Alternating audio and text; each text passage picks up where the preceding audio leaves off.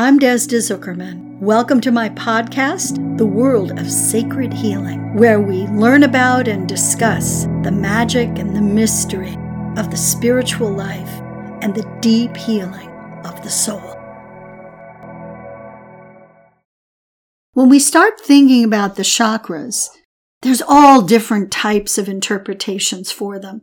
Some people think there are seven chakras, some eight, some nine. I've even heard some people say 10 or 12. I say that there are 13 chakras, and I've spent a lot of time looking at the anatomy of the chakras and how they work.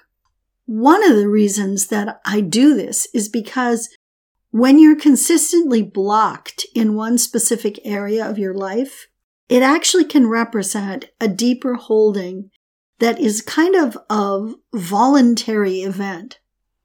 So that's a surprise for most people. And this is not always about pathology or being broken or I'm so screwed up, my mother did this to me. It's not about that.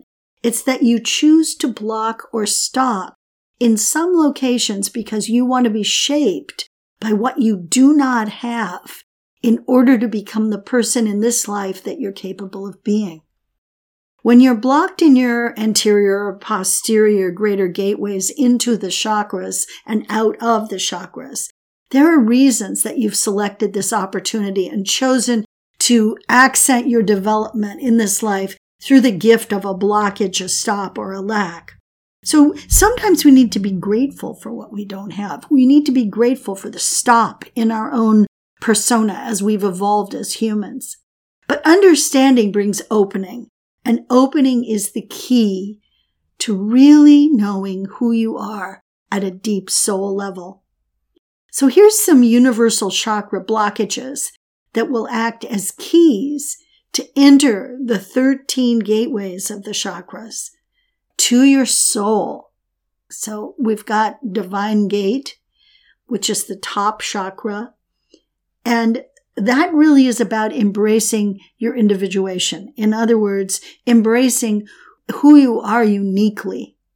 If you look at the star chakra, which is the next chakra down, and these are chakras that are way above your physical body. Divine gate's like 20 feet above your physical body. Star chakras maybe 15. And it's about embracing your intuition, embracing your, your knowledge. When you have a block in that area, when you have a block in the ability to embrace that intuitive voice within, that's an issue in your star chakra. And you have to look at it as what's the gift? What's the opportunity? What's the challenge? For the divine gate, embracing individuation, well, what does it mean when that's stopped? It means that you haven't been able to fully own who you are as an autonomous, strong, individual working in the world. And when you have a block there, it's a divine gate issue. The next chakra down is the solar chakra, and that's about 18 inches above your head. And that's about embracing the translation.